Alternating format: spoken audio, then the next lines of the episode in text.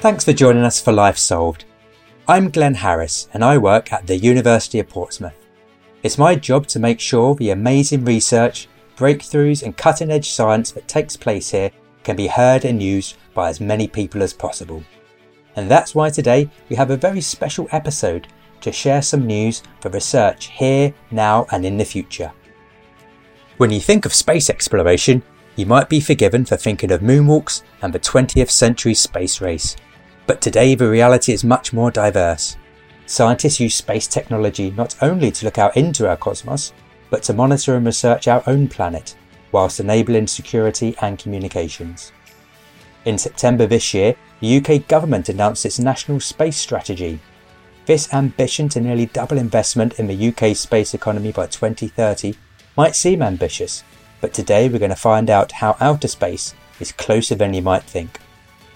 What's more, here at Portsmouth, we have the analytical and engineering expertise, as well as the partnerships needed to become world leaders. It's certainly our ambition, and today we're going to hear more about how that's going to happen, as well as some of the incredible projects underway.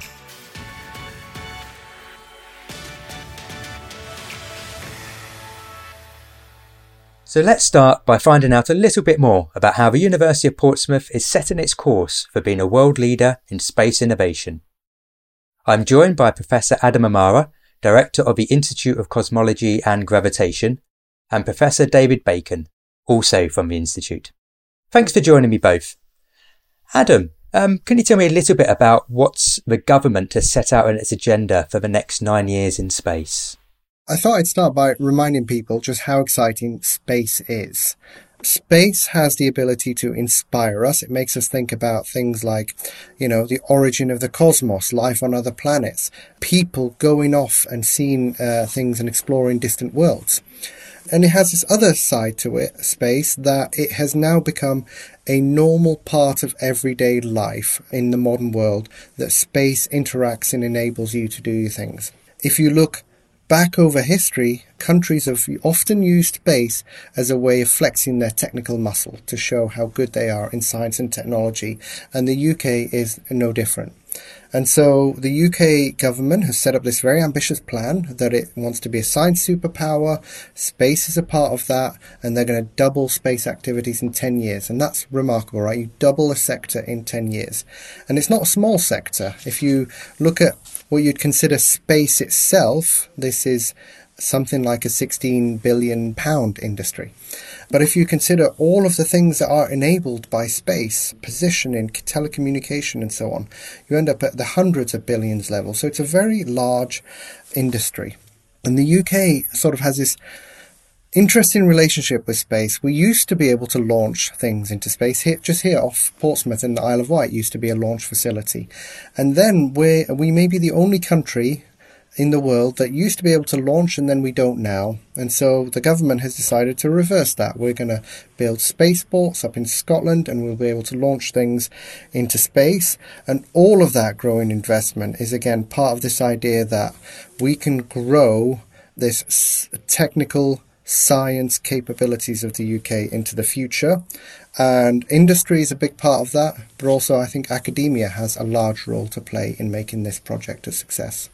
And as you say, the government wants to kind of invest, uh, double its investment into space industry over the next kind of 10 years. But with all the other challenges we're facing at the moment with COVID, climate change, isn't kind of space exploration kind of really expensive and we don't, and it's quite slow, so we're not going to see the benefits that we need?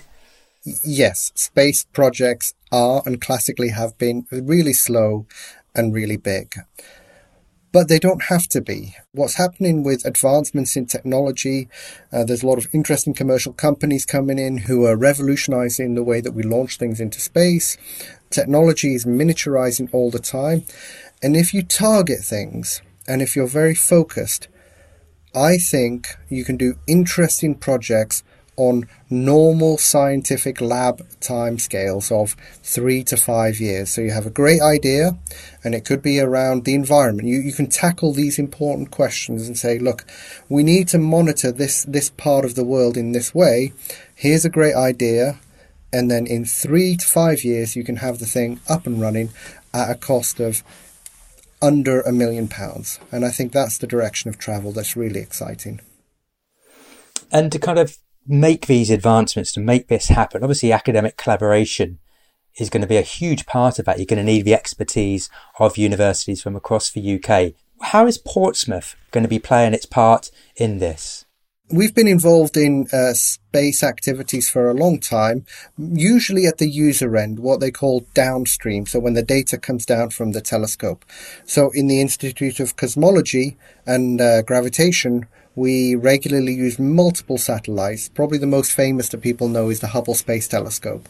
We use Hubble Space Telescope data all the time.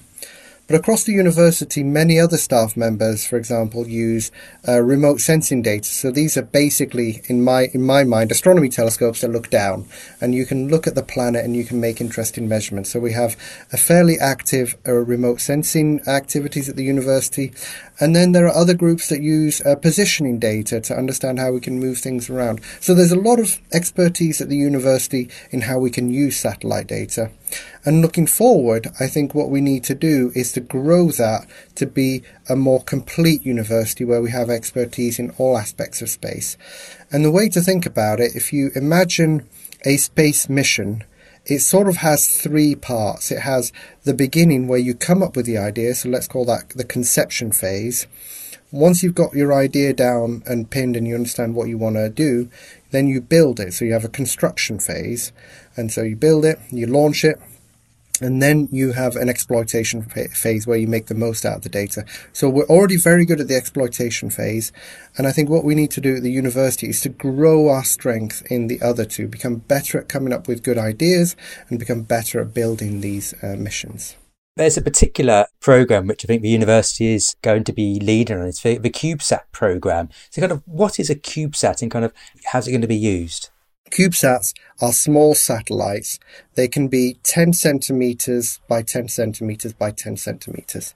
What you can do is target very specifically what these things will uh, measure. So you can't have a super big ambitious mission, but if you're strategic and you can put your instruments in a 10 by 10 by 10 centimeter cube, you can launch it for a very reasonable price and do a great experiment. The CubeSat sits inside a, a broader strategy. So what we've decided is that we're going to have a five prong strategy to get better at this end to end process of space missions. So we're going to grow our expertise in building world class hardware. In astronomy, we can do that by contributing or building bits of telescopes that exist you know, we can launch our own CubeSats, maybe launch two in-house university CubeSats, and then we can see where we go from there. We can even imagine student-led CubeSats or partnership CubeSats. We know we're good with data, so we'll help industry in the region analyze their data. That's pillar three. The fourth thing we want to do is to teach to, there's the, if we're going to double the space activities, we have to train them somewhere. So the University of Portsmouth can train these people. And then the fifth one, which I'll let David talk about, is the moonshot. We want to go to the moon and build telescopes. David, if I can bring you in here and just uh, if you can share some of these uh, examples of what this uh, moonshot ambition is. Sure. So we meet weekly with people from the Jet Propulsion Lab in California. And some of the researchers there are working on an incredible project which will be designing a telescope for the far side of the moon. It will be a radio telescope.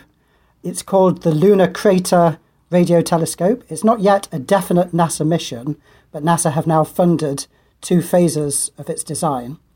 And the idea of this telescope is it will be able to see what happened very, very far away and very, very long ago towards the very beginning of the universe's history, before stars even started to shine because at that time in the universe's history, there is gas that is gently giving out radio waves that this telescope can detect. So it's an incredible design. It, it, the dish would be a kilometre wide in a three kilometre uh, uh, crater on the far side of the moon, and that would make it the largest filled aperture radio telescope in the solar system. What are we going to learn about the early universe from this project?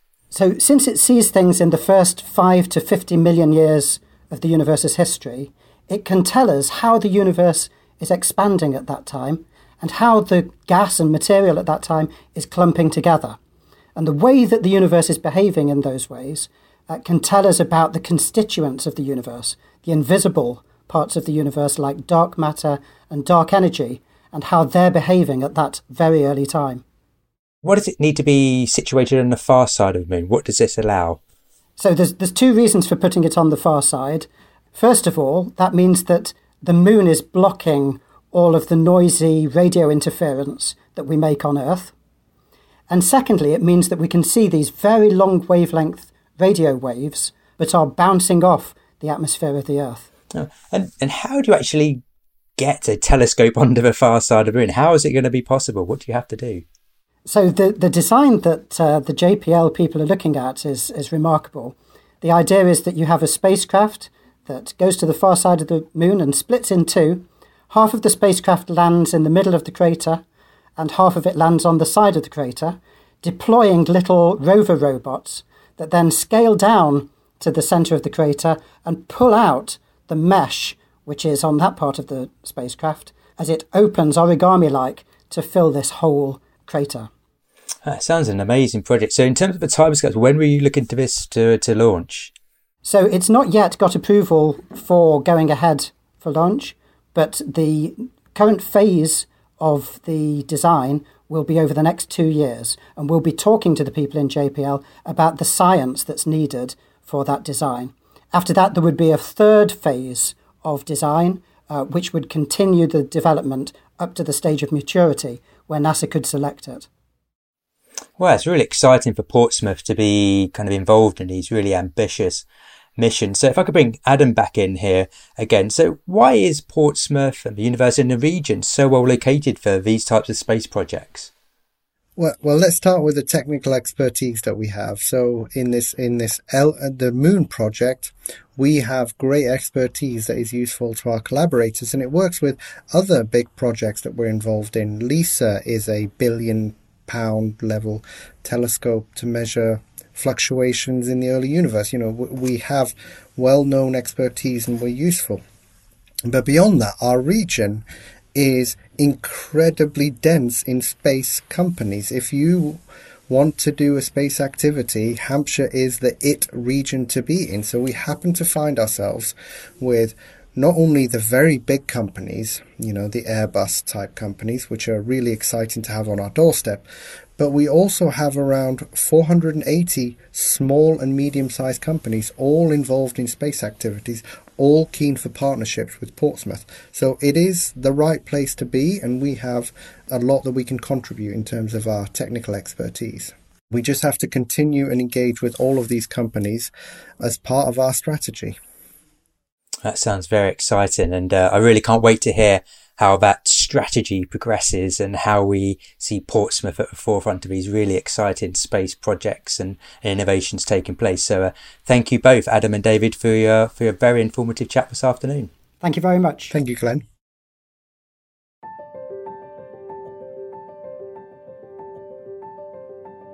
Now let's hear a little bit more about some of the projects already taking place here at the Institute of Cosmology and Gravitation at the University of Portsmouth.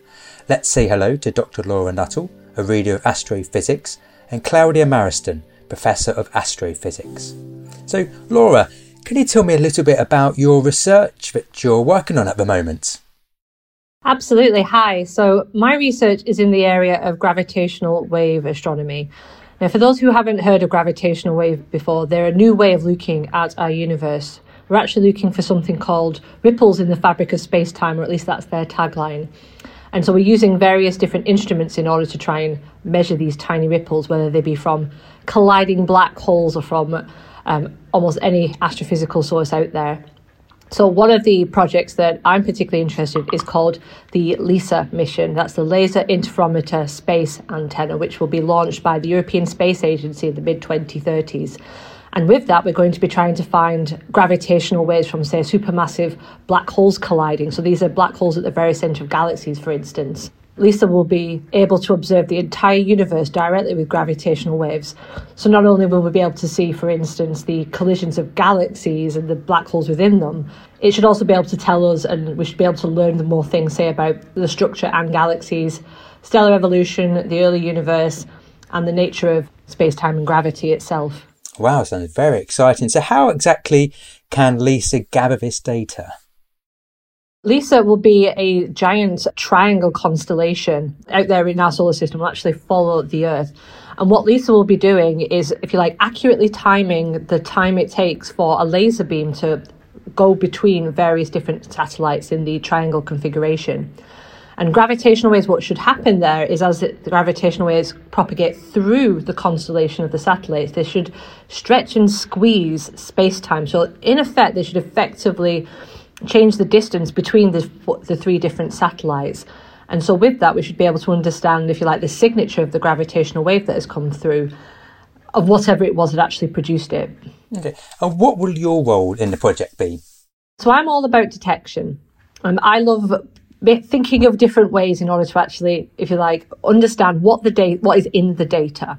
So here at Portsmouth, we're developing techniques in order to create searches that will automatically look through the data and be able to go, aha, there, I see two massive millions of solar masses, millions of times the size of the sun, black holes that are orbiting around each other, and that they'll actually merge in, say, I don't know, a few months' time or something like that and then it's going to happen at that point on the sky. So everybody with an electromagnetic telescope, so a traditional telescope, if you like, please point over there if you like in two months' time at say 2 p.m. on a Wednesday afternoon, and hopefully you might be able to see something appearing in that lens, for instance.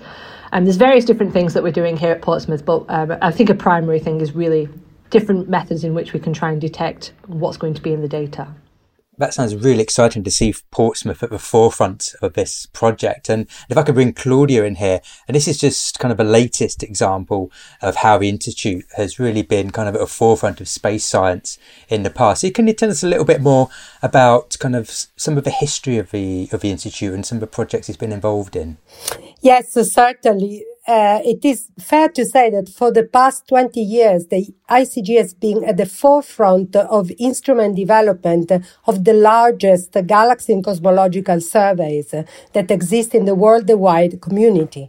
The key to this is that the ICG has staff that is able to develop sophisticated computer simulation, and this simulation become the starting point for the instrument development. An instrument contains detectors of various types, spectrograph, um, plates, uh, uh, lenses, but they need to be developed according to the target that they want to catch. If you want to see galaxies at very high cosmic time, you need to go into the infrared. If you want to explore stars in the Milky Way, you need another spectral wavelength, especially in the visible. And therefore, before even thinking of uh, spending money on instrumentation, you need to have robust simulations to describe what you want, in fact, to achieve. And the ICG is absolutely forefront. So we have been involved in all the series of the Sloan Digital Sky Survey, probably the most famous worldwide astronomical mission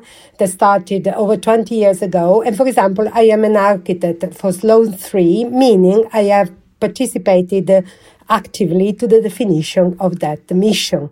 And so there has been also other type of survey. The Sloan project sounds very interesting. Can you tell us more about that and your involvement in it? The very successful Sloan Digital Sky Survey is the largest survey of galaxies and stars that has existed and is existing. Essentially, it, all, it is all based on a telescope, a 2.5, 3 meters telescope in New Mexico. And the ICG and the University of Portsmouth used to be the only UK full partner of this exciting mission in achieving data for either cosmological questions or questions on galaxy formation and evolution. All the data have been then transferred on the pipeline that was included in the University of Portsmouth, the ICG. We have run our models on it, and all these products are available, publicly available, cost for all scientists in, in the world. And has this approach to the development of these research, has it changed over the 20 years, or are you still taking the same approach as you did back then? Well, it has changed. That uh, particular mission has upgraded their telescope facilities, and in this way, we have up- upgraded our computer simulations. In the winter, we also acquired the supercomputer. We have several many nodes at the ICG as a private supercomputer Sciama.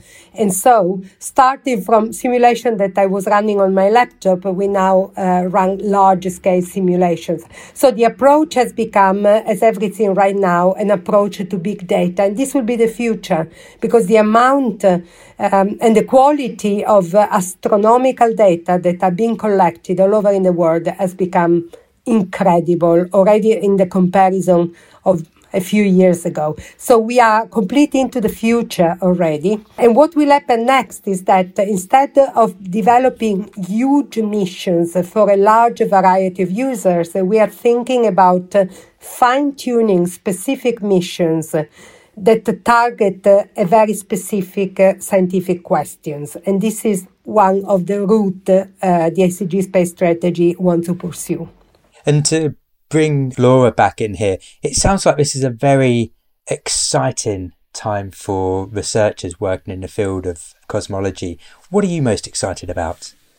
Oh, that's an amazing question. And I think really it's for the unknown in some respects. There are so many missions that are coming online in the next few years that various wonderful colleagues here are, involved in.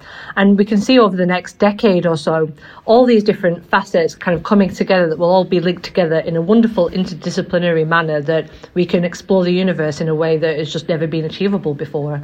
As a slight example on something from my end of things, as I was talking about Lisa earlier, at the same time, there's going to be a wonderful, another wonderful European mission up at the same time called Athena, which will be looking at the high energy universe. So if like those two complementary missions together can unravel things that you would never learn from one lens alone. Claudia, I'm sure you can give some great examples as well. Yes, well, I. Thank you, Laura. In fact, I'm thinking about the James Webb Space Telescope, which uh, possibly next year will be up and uh, alive and kicking. And I'm involved in one of the guaranteed time uh, survey, which means the first data that will be acquired, part of it will be part of this survey to discover more about the very baby galaxies that form shortly after the Big Bang. And I see a lot of link with Lisa because uh, th- those galaxies will also be forming their baby black holes, possibly. So we may learn something collectively. Wow, well, it sounds it's going to be an incredibly exciting time for Portsmouth and the ICG in particular over the next few years, and really look forward to these new developments and new insights which uh, yourselves and colleagues are going to be uh, finding out. So, uh, thank you. Thank you very much.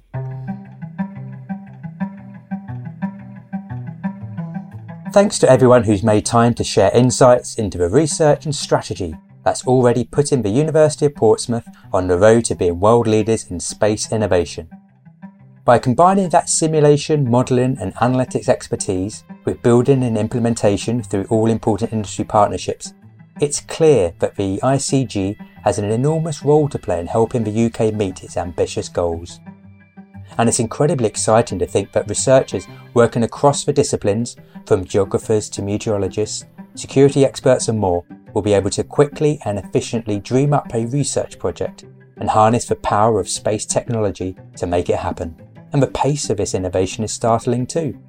What might once have been a life's work might now take a matter of years to achieve.